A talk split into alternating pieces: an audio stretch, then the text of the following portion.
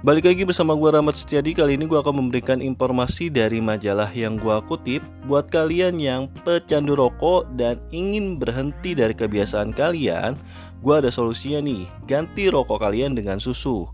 Hasil penelitian yang tercantum pada Nicotine and Tobacco Research menunjukkan bahwa Beberapa jenis makanan dan minuman dapat mempengaruhi rasa rokok Susu serta buah dan sayuran diketahui dapat memperburuk rasa rokok, sedangkan minuman beralkohol dan minuman berkafein seperti kopi dan teh diketahui dapat meningkatkan rasa rokok.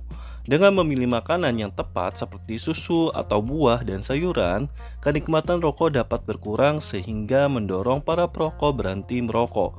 Tidak hanya itu, susu serta buah dan sayuran juga bermanfaat bagi kesehatan. Susu merupakan sumber protein dan kalsium, sedangkan buah dan sayuran banyak mengandung serat dan vitamin. Manfaat ganda bukan? Oke, cukup sekian informasi kali ini. Wassalamualaikum warahmatullahi wabarakatuh.